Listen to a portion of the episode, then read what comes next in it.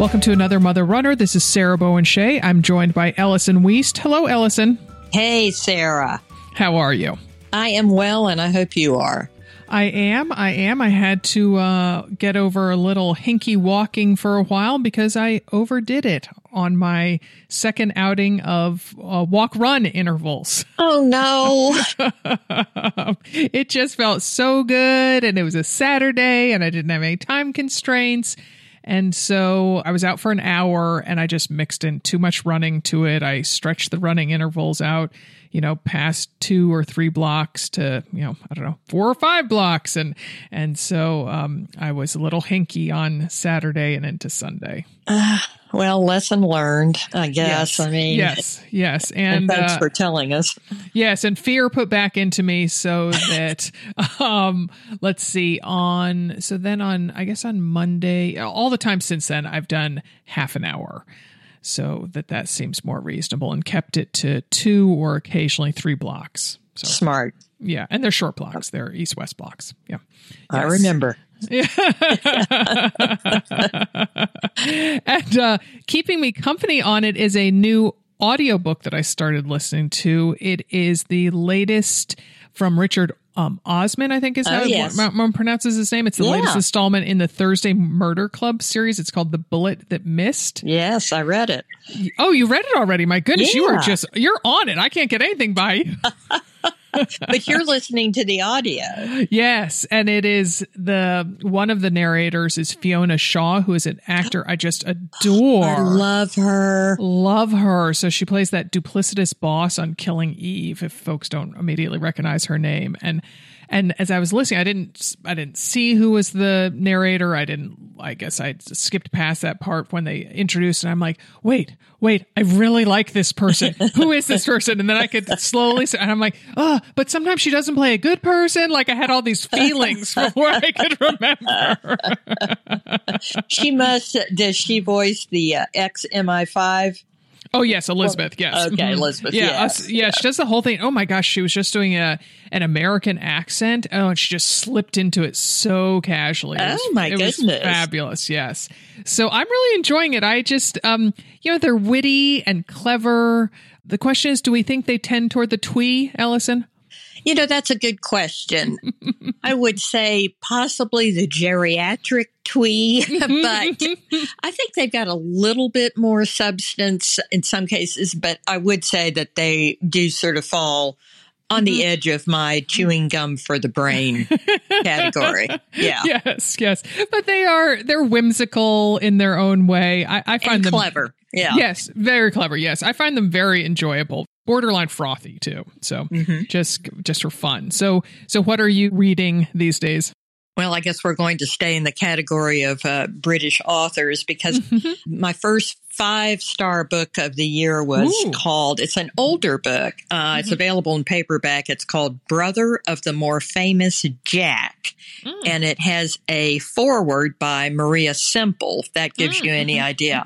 The author is Barbara Trapido. And it is a little quirky, Mhm. uh, coming of age that is has more depth and oomph to it than what I call, as you say, frothy coming of age books, which I can no longer tolerate. And about a young girl who's essentially sort of falls in love with an entire family as she's going through her young adulthood. And it's just just very interesting. So I went from there to another author named Clare Chambers, and I'm reading her most uh, recent book, which is called Small Pleasures. Also about a, a woman living in London who works for a very small newspaper and gets caught up in a story where a woman claims that uh, she has had a virgin birth.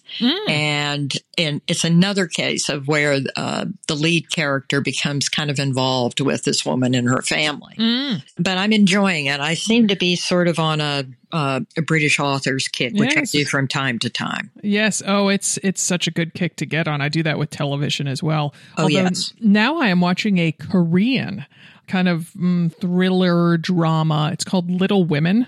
Oh, I heard about that. Yes, it's on it? Netflix. It's oh, it's so engrossing and I'm just really enjoying it. And it's 12 episodes long. I didn't know that when I got into it. Wow. Um, How yes. long is each episode? Mm, at least an hour. Sometimes wow. they run over Ooh. an hour. Yes, Ooh. yes. So it's it's a really good, really intriguing, and it's just I haven't watched a ton of stuff set in Korea. I mean, I guess the last one. What was the um, uh, Pachinko? No, no, I didn't want the one that won the Academy Award. The about the uh, house. Oh wait, with the P. Yes. yes. Um, people are yelling it as we're yes, trying to figure are. this out. yes, thank you for yelling yeah, it and yes, sending it. Yeah, yes. Um, Parasite. There you go. There you. I knew it began with a P. Yeah, I get par- I get yeah. partial credit for that, right? partial para. Yeah, yes, yes. So that's that's quite enjoyable, and and supposedly it's ever so loosely based on the Louisa May Alcott novel. I'm not seeing it yet, except for the fact that it's about three sisters instead of four.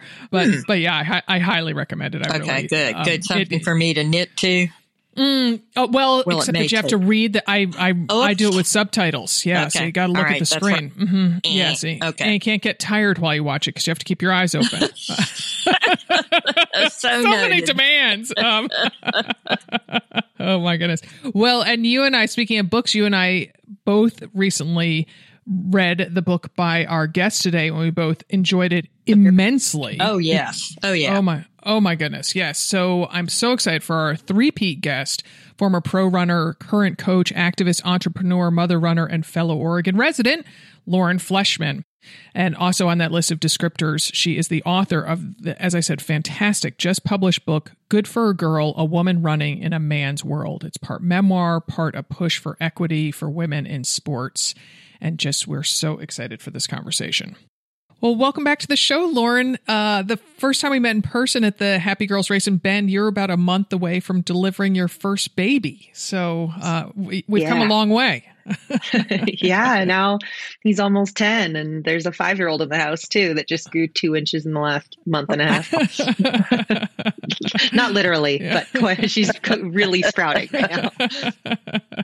Well, for folks who don't know your running background, Lauren, can you please share some of the highlights? And uh, I'll let you determine what the highlights are. Well, I had an incredible high school running experience. I didn't do competitive running before that. Uh, I played softball and just kind of like neighborhood, you know, roller skating and stuff like that for activity. But um, I fell in love with running and I fell in love with my team and had a wonderful coach with like a good big picture attitude and had really bolstered me with a lot of protection going into my college career. And then college, yeah, college was also a really great experience. I raced for Stanford University. I had it was mostly a great experience because of the people and because I didn't get hurt.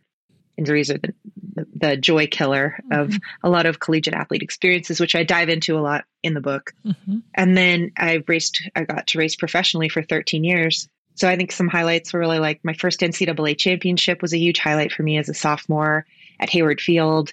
Getting to defend that title two years in a row after that was just like a very big emotional experience each time, mm-hmm. high stakes and big payoff. And and then a few races around the world. Like I loved racing in London and Belgium, and uh, the World Championships in Daegu, South Korea was where I finished seventh, and I had such a joyful experience. I mean, I'd competed in World Championships before that, but I it took until my last trip to be able to really feel the joy around me and the presence and to let myself dream really big without immediately being afraid of failing mm-hmm. after that mm-hmm. like almost like withdrawing your wish to the universe as soon as you place it because you're scared like i didn't do that that year mm. and that was that was really awesome yeah well in the acknowledgement section of your book and on social media you were refreshingly candid about your mental health struggles during the pandemic and we know a lot of the folk in this community can empathize. But can you share a bit about it and also what helped you kind of move out of it? Oh, yeah. I think so much of parenting and the way I react to it is expectations. and when things fall short of my expectations or are dramatically different, I struggle. I get dysregulated. So, like, if I'm taking my kid and I go through this big effort to go to a water park and they're having a huge meltdown and being, and just I don't know, acting like they're so hard done by and that no one ever does anything for Yeah. them. It's like that, it's that contrast that just sets me spinning. And so the pandemic was this massive version of that for me. Like the timing, I sold my book to Penguin Press in February of 2020. Mm. And I was one of the last people to like do an in person pitch Mm. with editors, you know, Mhm, at that time. And then I had this three week trip to New Zealand planned without my kids Wow. where I was going to put a huge surge into the beginning part of my book and then cr- with a mentor of mine who lives there and then come home with a schedule for how to integrate that in with parenting and life because I had a one year deadline. And then the trip got canceled, obviously. It was like for March 14th, and I think New Zealand closed on March 10th Mhm, mhm. and then it was it just kept going down from there like i kept then i tried to scramble some beach hotel thing for one week. Mhm. and then they were like we, we are closing down because of covid we can't like we don't have appropriate ventilation. And then i was like okay now i am just stuck at home. Oh and my kids are stuck at home. Oh and we live in a two bedroom 1000 square foot house and we're both self-employed. So somehow we have to have a two year old a seven year old i'm a homeschooler all of a sudden um, and a preschool. And Jesse and I work from home. Mhm. And like it just, our house felt so small, like Mm. so incredibly small. And when parks are closed, and I mean, just the claustrophobia of it all, just, and the fear for the world and the fear, all the unknowns, like those early days of Mhm. COVID, not knowing just like if you were going to catch it from being 100 feet away from a person, you just, Mhm. there was so much we didn't know then. So I think that really sent me spinning. I think it was hard on everybody. And then the, that drop in expectations from my child free New Zealand writers retreat. Oh. Oh. yeah. I didn't recover very well.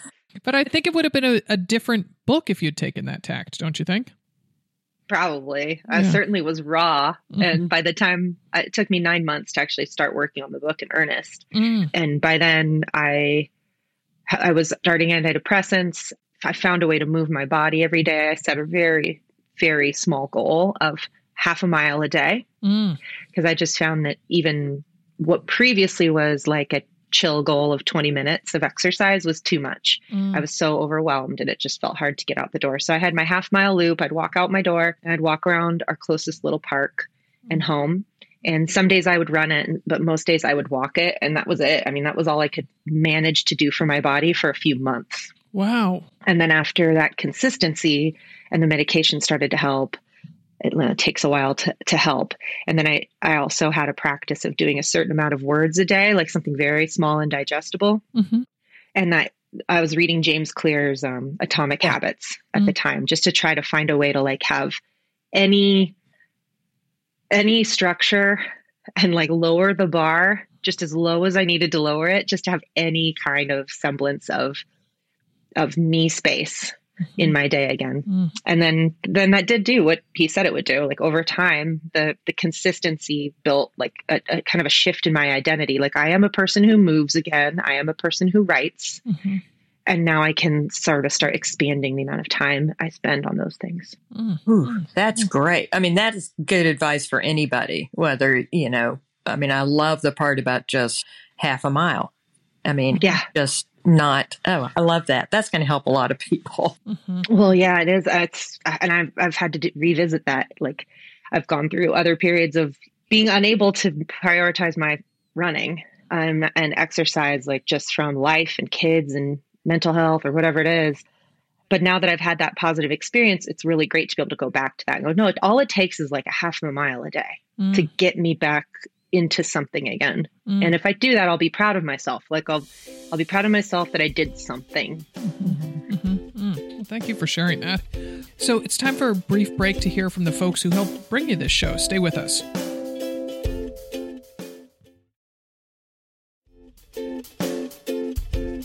So, Lauren, your book is so incredibly well written. It's engaging. It's Yeah. thought provoking. Ellis and I both just ate it up.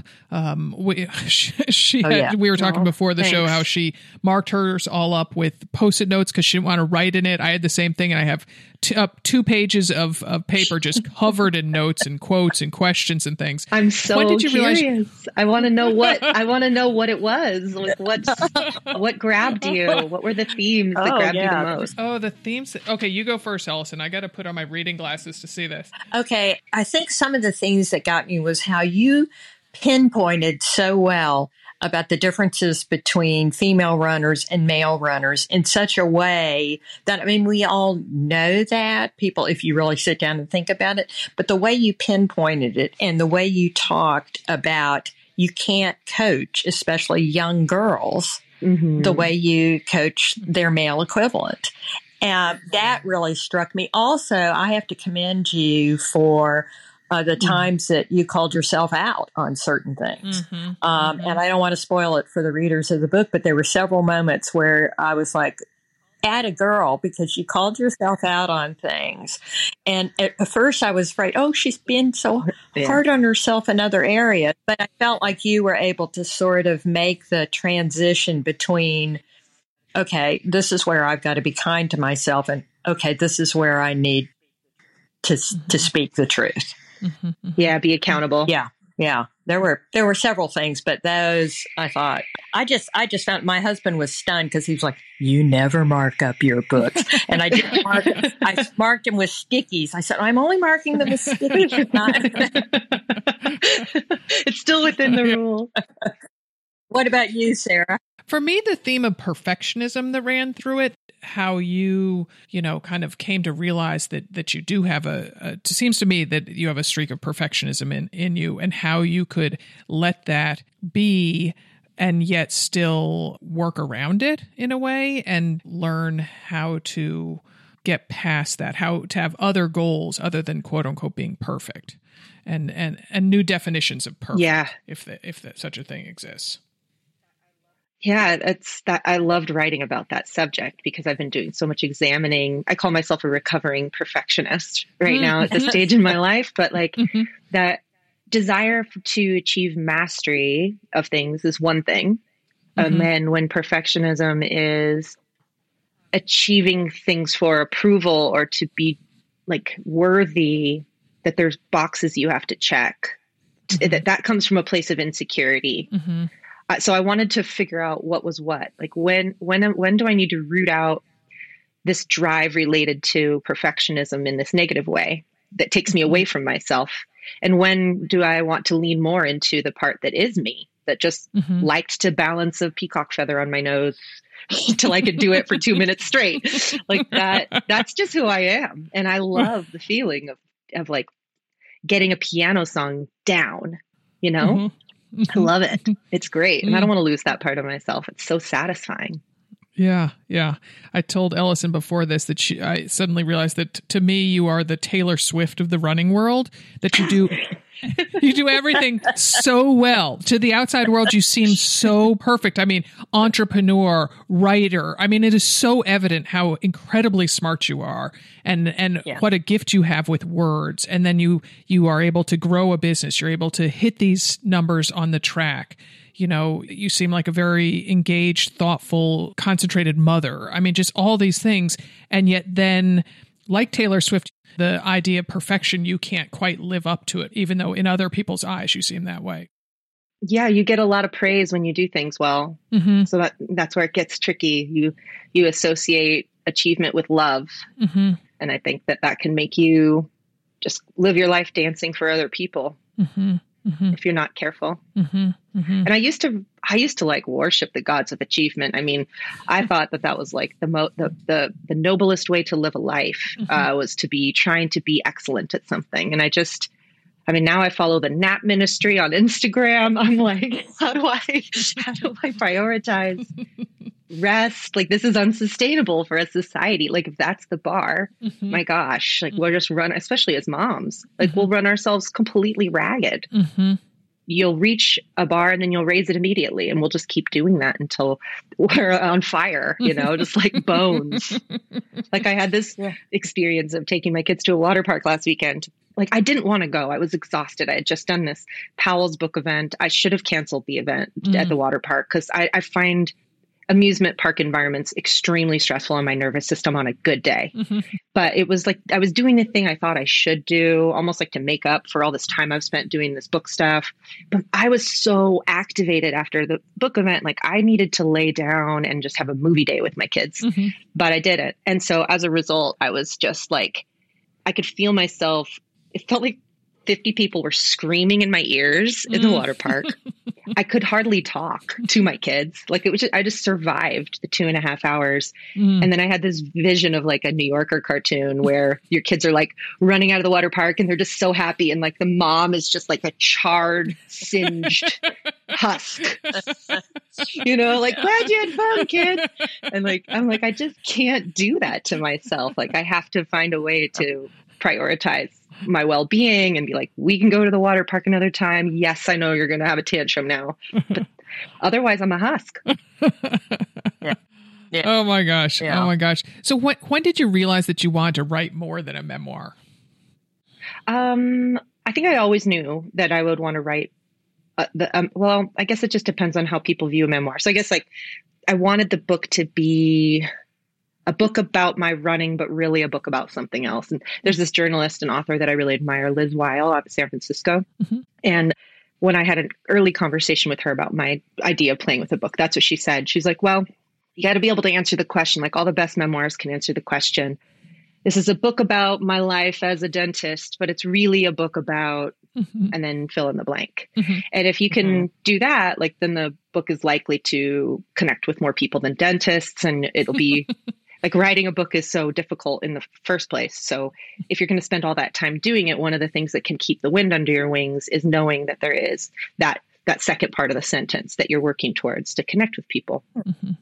So yeah, from the beginning. And also it's like I think I liked the challenge of try it was very very very challenging more than no more than the challenge that i initially was attracted to which was like how do you pick the scenes and moments from your life mm-hmm. like there may be really important scenes in your life for your life but they don't relate to your other theme mm-hmm. and so just that curation of story what stays what goes how do you weave these two things together that just stimulated my mind in a really exciting way mm. And when my mental health was better, that mm-hmm. was easier to do. That proved to be extremely difficult to add that extra layer when I wasn't doing well. Mm-hmm. I was like, man, why didn't I just write, I was born in 1981 and then I did this? Like, I was like really wishing I was writing that kind of book for a while. yeah.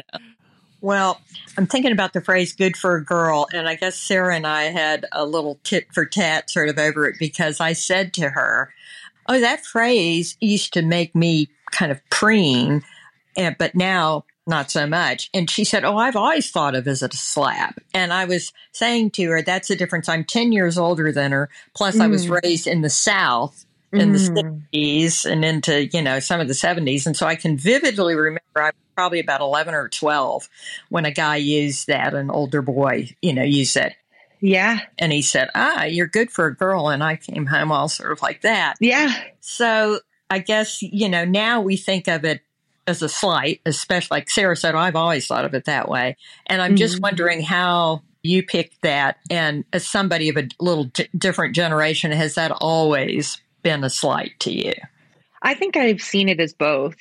Like at first I could tell it was a it was meant to be a compliment, right? Like when somebody there were times when someone would say it to me where it was like um oh the, the example you used in that generation, it even just being able to be seen as a person doing that thing mm-hmm. and that they were tuning into your aptitude for it at all it, and and like conversing about your aptitude at it as you know that's like women and achievement and now that's a topic of conversation. So being good for a girl at that is like well you're really standing out for your kind. Like that's cool you know? But then i would hear that and then i'd be like well what like why does it have to be different than being just good? Because in the 90s growing up in the 90s in the girl power revolution mm-hmm. we were essentially just lied to all the time. Like you can do anything. There are no obstacles left. Sexism is dead. Like so that you know you you I'm I'm assuming that you were not under you were not sold a lie that sexism was dead from the time you were 5. Well, and what happened with us is then we got into women in the late 70s and early 80s, and it was, I can cook up the bacon, you know, I can work this subject, I can be a great mother. yeah, I can do everything. Yeah.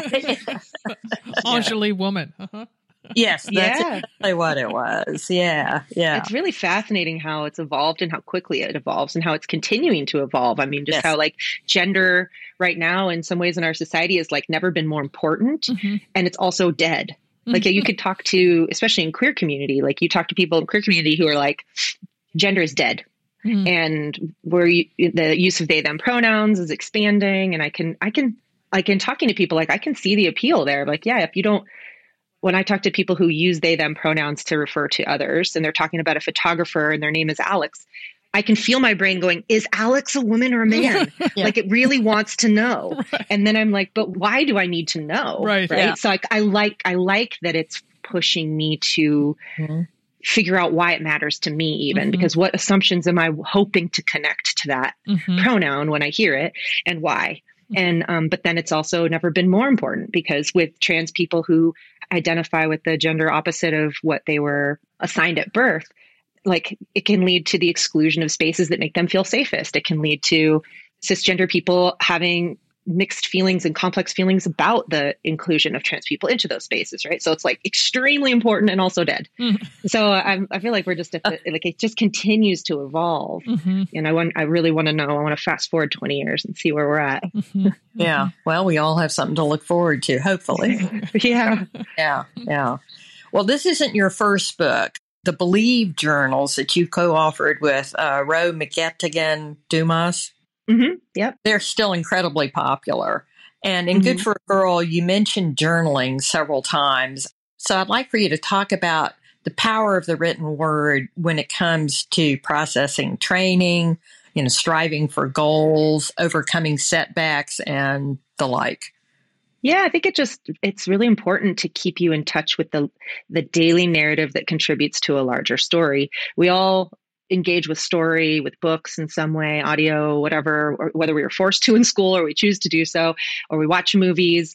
Humans have always enjoyed story. And, and so I think that an act of journaling is a way to kind of just commit to your own story a little bit every day. Remind yourself here, each day matters, but it's also part of something bigger. And you don't, and there's mystery, and you don't know where it's headed. And you have the place you'd like it to go, but you don't really know. And when you do that daily practice for years on end, it can bring you a comfort when things aren't going as planned because you can reference back to all the other times that things haven't gone as planned and the like unexpected delights or the the lessons learned or the growth that happened and and then you're not going to jump to the conclusion that this is like world ending or or whatever. Like you just it just helps me at least stay more open minded to where it might go next and maybe create a little bit of neutrality even to the day to day that hmm. grounds me because I can be a pretty emotional person and then for the kind of journaling, other journaling I talk about in the book is it's just a key way for me to make sense of my very stormy mind. Mm. And I am a very emotional person. I'm a highly sensitive person.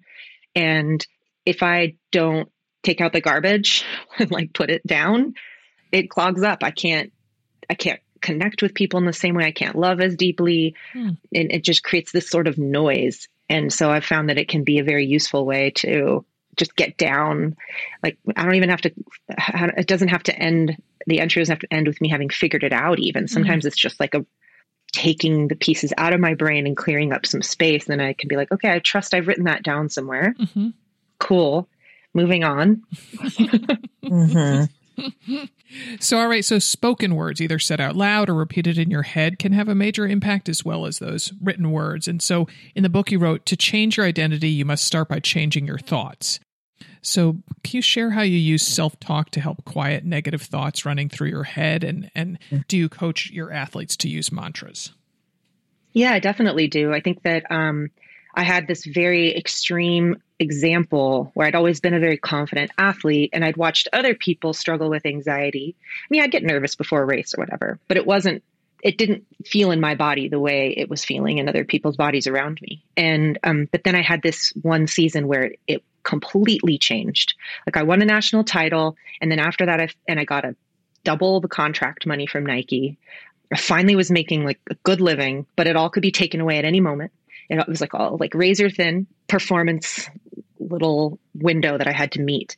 And all of a sudden it just felt like racing was a threat to my body my body was my nervous system was perceiving it as a threat something that i, I could screw up and then my whole life would would change uh, in, in a negative way it was a threat to my stability my identity and gosh that feeling of anxiety like extreme anxiety is so painful it is mm. so painful i have so much more sympathy for that. And I've experienced it many times since then. Parenting is really good at helping you connect with your anxious side.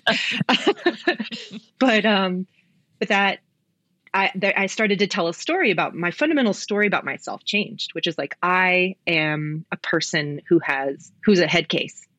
I'm a head case. I drop out of races. I like just the way that I could see that those thoughts that I'm not good enough or I'm an imposter here. Um, I'm bigger than all my competitors. I don't really have what it takes. I'm not as committed as them. Mm-hmm. That directly impacted my ability to push through the tough part of the race. It was it was like I had a flat tire.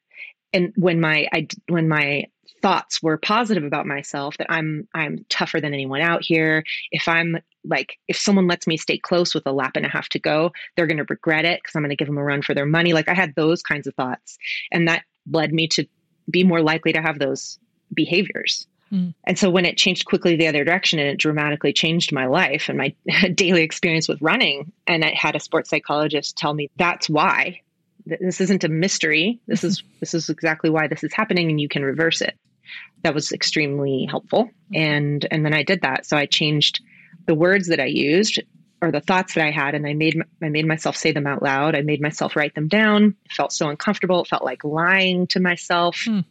But then I just was encouraged to give myself permission that even if it feels like lying, who cares? Like nobody's listening. Just except you. Go ahead then, lie to yourself. See how it feels for a while and it, it did over time. It started to shift my beliefs about myself and the behaviors of things I was willing to do and risks I was willing to take. And then, yeah, then it it changes your identity because you have just like I had six bad races in a row of dropping out or crying on the starting line, or whatever. You you put together six good ones in a row, mm. and they don't even have to be great. They can just be adequate and then you're like oh i show up for i'm a person who shows up for myself mm. like i can follow through mm-hmm. and um, and then from that place you can take bigger risks yeah, and I'm thinking about the, I'll just call it the balls quote. Yeah. Entice everybody who hasn't read the book, but, you know, call it what you have, you know, you, I mean, grit, it's determination, but tell us what it did uh, on the same vein for your psyche when you decided that you were just going to value those things more than a win. Oh, vol- value having balls or having yeah. grit. yeah. Yeah. Well, that was huge because you can't control whether you win. You can't control like winning depends on what everybody else does that day. And you know, you, like you, if you respect the craft, then you then you respect the people who are working hard every day on that craft. And there's going to be times when they're having the season of their life or the race of their year or whatever, and it doesn't line up with the, your race day. But you can always control if you show up with integrity, if you execute your race plan, if you do you do the things you say you're going to do? Like, do you really do do your best to do those things? And then, and like, are you like, can you bear down and take a risk when you may fail? That one's hard. Like, I definitely don't want to under underestimate or downplay how difficult that is because even when I was at my most confident and had a lot a string of great races behind me, getting to a place where I was willing to go from the comfort of second or third place in a race behind somebody else that was doing all the work to deciding to shoot out in front of them and show my entire hand to the audience, you're essentially saying, I want this. Mm-hmm. And you're letting everyone see your want and you're letting them feel that want with you. And then inevitably they're going to feel the fear with you mm-hmm. of you not getting what you want, of of you taking that risk and failing, right? And as a sensitive person, like I would feel that for myself and I would feel that for the crowd. Mm. And so it is safer to kind of stay tucked in or to like delay the kick to the very last meters because mm-hmm. you're showing your hand for less time. Mm-hmm. But then you're less likely to pull it off if you wait till the last meters. Yeah. so. yeah. Yeah. Yeah. Yeah. Our, our next question has exactly that to talk about in it. So when you were on Fresh Air last week, yes, NPR one week, AMR the next, I enjoyed hearing you talk about executing your plan, specifically that final kick in 600 meters to go yeah. in a 5,000 meter race. So, I mean, do the math. That's a lot of the race still left. Yeah, uh, my ears. yeah. yeah. Yeah. So, as an athlete and a coach, what tips can you give regular runners for honing finishing speed and training and then accessing it in the race? I think there's some simple things that you can do. Mm-hmm. And I also think like don't do it if you don't want to do it. Like mm-hmm. if you don't care about putting on a kick, like there's no Oh yeah, precisely. Yeah, yeah mm-hmm. like who cares, right? Mm-hmm. Like do the race you want to do, enjoy it the way you want to enjoy it. Of course, it it can be really fun to be passing people in the final straight, right? Oh, Versus sure being passed and mm-hmm. to kind of like just feel that openness in your chest and and in your like lungs and just pushing up against the edge mm-hmm. and knowing that you cross the line like getting into that last gear i think that's i think that can be really fun mm-hmm. Mm-hmm. so i'd say just to make sure you can do that in a way that is good for your body and, and won't leave you hurting too much in the days that follow or weeks that follow is to incorporate some strides some faster running just little like on a grass field or a track once a week once every other week even just make sure that your body has tapped into that other zone of where your body's more lifted, where you're pushing off the ground more powerfully. Like all of kind of the the extra motions of our body clean up the faster you go. Mm. And so that that I I just feel like that's a good experience for a body to have at least every now and then. Mm-hmm. So I'd make sure you've done some of that and then then you I think of that as like a place I go. Mm. Strides are like a place my body gets to go. Mm. And so then in the race if you want to have a finishing speed, you're like, okay, now I'm going to go to that place. Mm-hmm. I'm going to go to that place. It's like a little bit of a different form. It's a different space up here. And it feels, yeah, it feels good. So I'd say just that it's pretty simple other than that. And like, don't worry about the other people. Like you're going to pass some people if you do that. If you pick up the pace, you're going to pass some people. It's more about what it feels like in your body mm-hmm. to like open yourself that way and lift and rise and push mm-hmm. across the line. Mm-hmm. Mm-hmm. Nice, nice.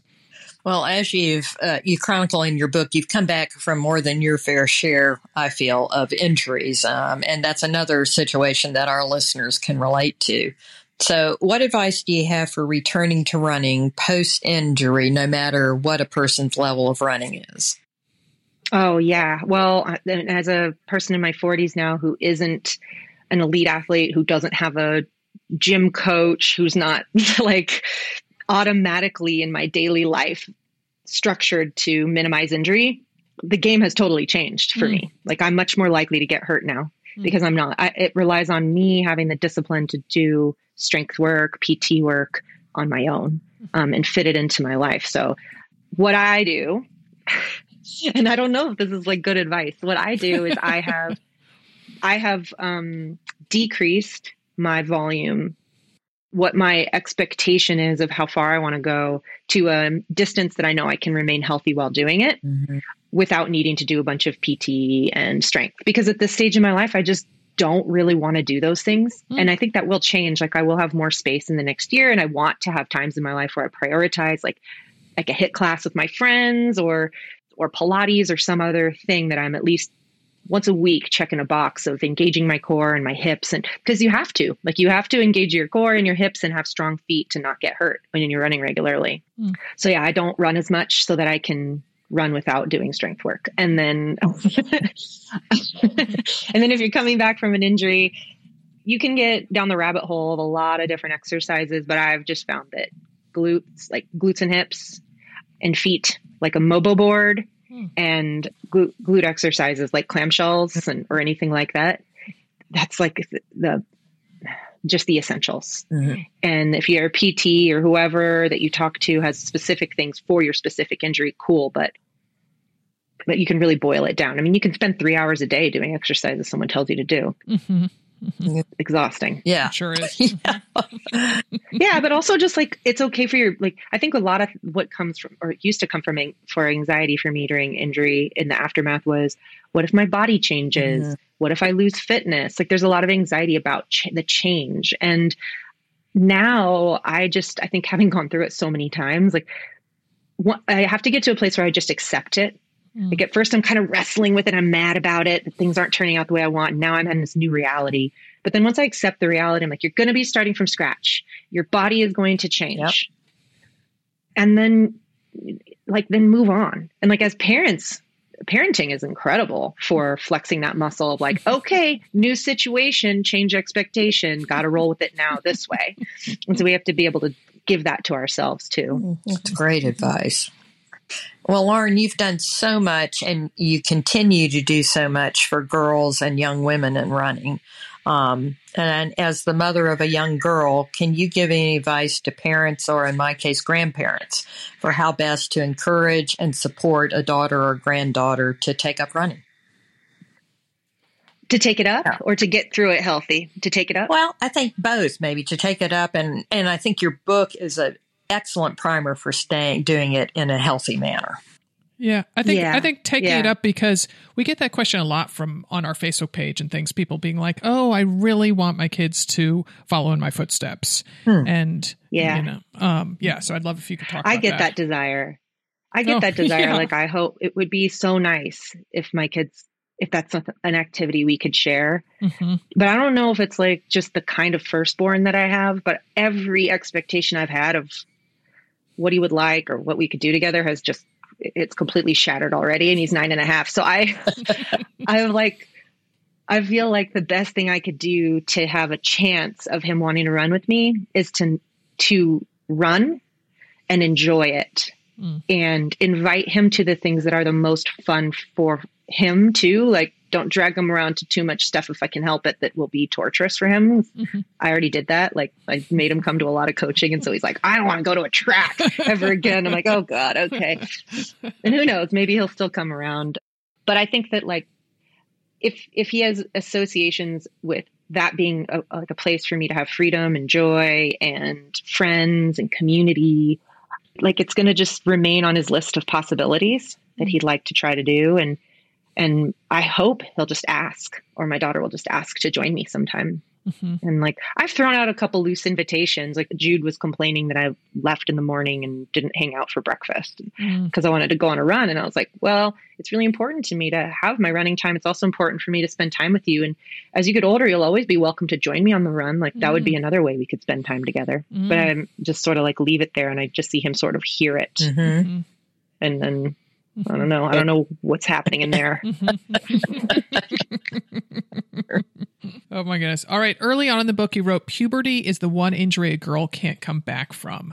So, me being at the other end of the spectrum, I have to say it sprung into my mind that, that menopause is the same. Um, so, so, can you talk more broadly about how female runners of every age need to accept that hormones play a big role in how we feel and perform on any given day? Oh yeah. Well, to clarify, I would that quote was um, I was quoting a coach okay. that says that because mm-hmm. I definitely don't believe it's an injury a girl can't come back from. But I do think that it's it's a great example of the way a male dominated culture that kind of where excellence is based on male experiences would view something that's that differs dramatically from that right? And like like a, female puberty is the first thing that makes our bodies go on a completely different path from our male peers and their appearance and our hormones create a different lived experience chemically in our body than our male peers are experiencing. Like we have a monthly tide inside of us. And that's beautiful. Like imagine if the world was built around that. Mm-hmm. like it would be like there's you you would just perceive you would perceive that totally differently. But because we are in this world built by men for men and boys and we've fought really hard for access to all these spaces the things that make us fundamentally different it's of course we view them sometimes as like obstacles or problems. And i think about menopause is going to be on the horizon for me very soon most likely. I'm already in having some premenopause things and my mom went through it at 45 mm-hmm. so I'm, i see like it's it's right there and they're like it's so it's just not talked about unless you're talking to other women going through menopause like it's just like culturally ignored mm-hmm. and and it's going to fundamentally change my day-to-day life mm-hmm. in a way that will feel like an inconvenience probably or feel like a problem only because the space around me isn't acknowledging it, building around it, normalizing Yeah. it. And like, of course, it, like it'll, al- like, it's always inconvenient to feel different in your body. And Mhm. there's going to be things that are uncomfortable. It's not just society that make puberty or menopause complicated in your Mhm. body, feeling the change, but it certainly helps if you're in an environment that's supportive of it. Mhm. Like, where's the most supportive? Or are either of you experiencing that menopause?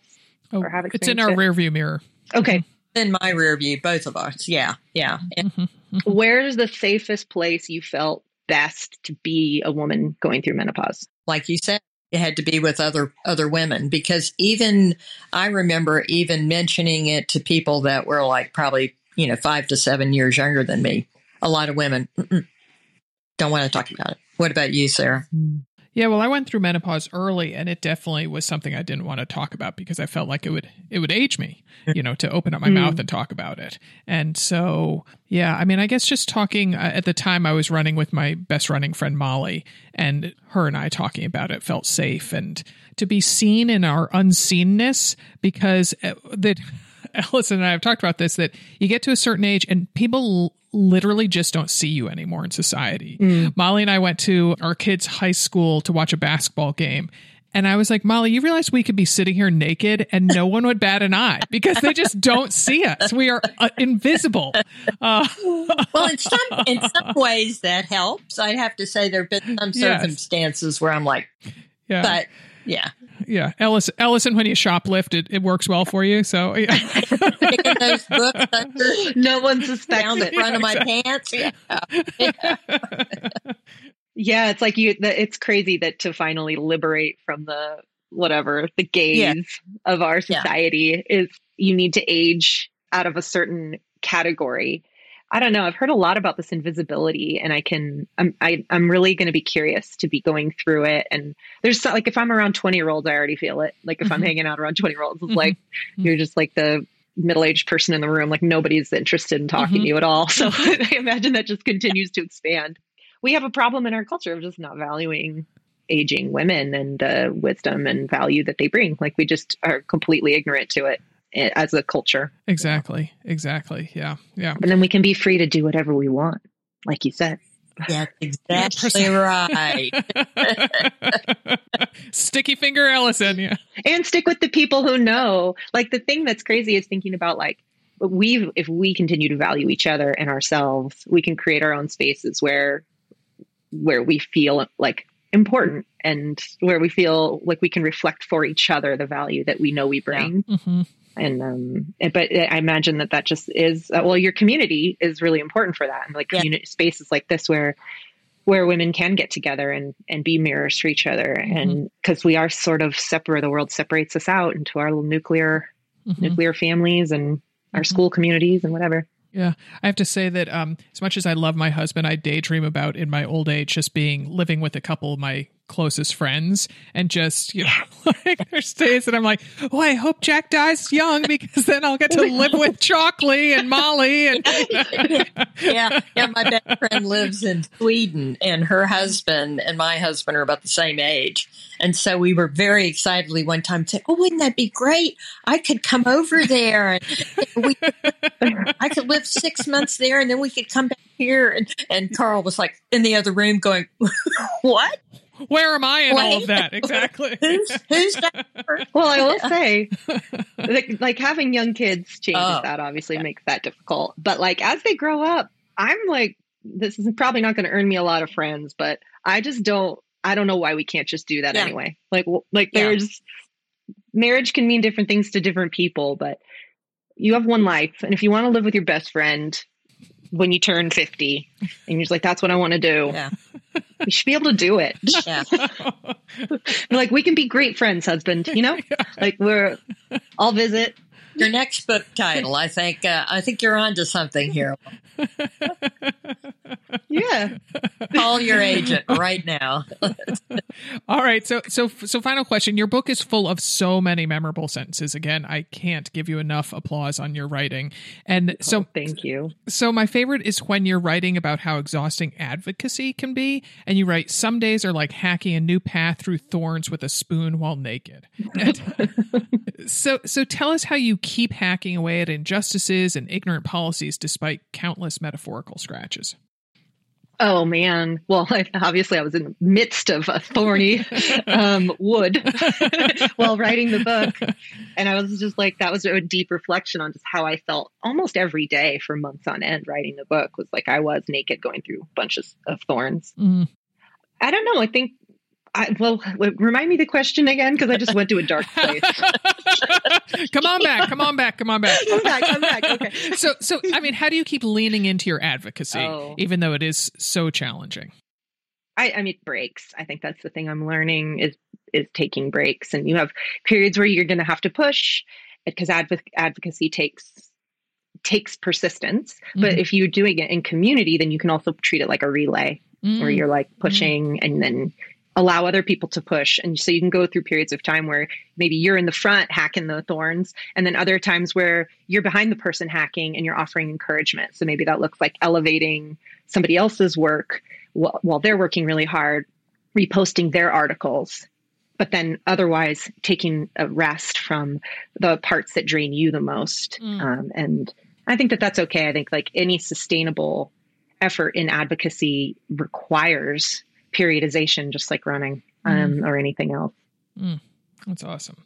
Well, Lauren, we could we could talk to you all day, but I, I suspect you have a few other things to do with the launch of your amazing book. I, we just wish you all the oh. success, and I just hope that everybody picks it up and yeah. reads a copy. Yes, it's here. Just, it's it's thank you. It's it's so good and it's so important. So thank you.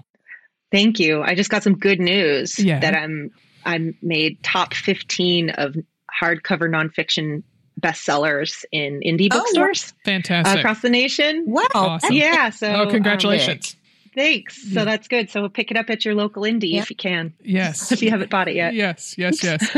All right. We'll we'll take good care. Thanks, Lauren. Thank you.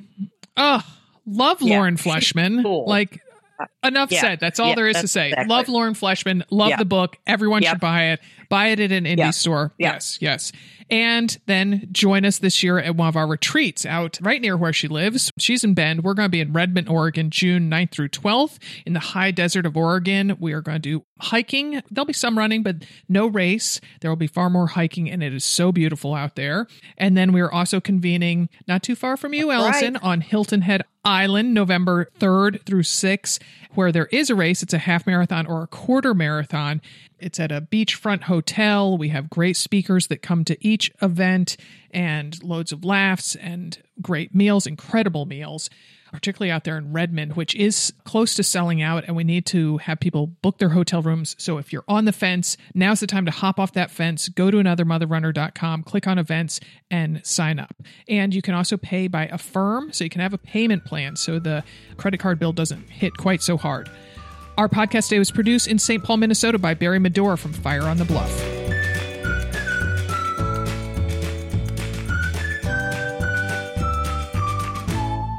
This was yeah, so much this fun. Was great. Um, good. This was wonderful. What yeah. are you reading, real quickly, Lauren? Um, I just got. I keep my exoskeletons to myself oh. which is a fiction book. Um, okay. And then I got, what is it? The Creative Act or something? It's, it's like white with a black circle and a dot in the middle. You probably. Is it music based or? Okay. I'm, it I'm might blank. be music based. Honestly, yeah. I, I, I, it didn't take much to sell me on it. Like I saw it on the Penguin Press Instagram and I was like, okay, I need a new, I need a book that helps me kind of center into the what I love about creativity again after that big project. Like I just yeah and the, just the first two pages were so good. They were so good. I was like, oh, mm. okay, I'm going to really like this. It's a bunch of short chapters that are more like meditations on creativity. It's what it looks okay. like to me so far. Cool. Cool. Awesome. Awesome.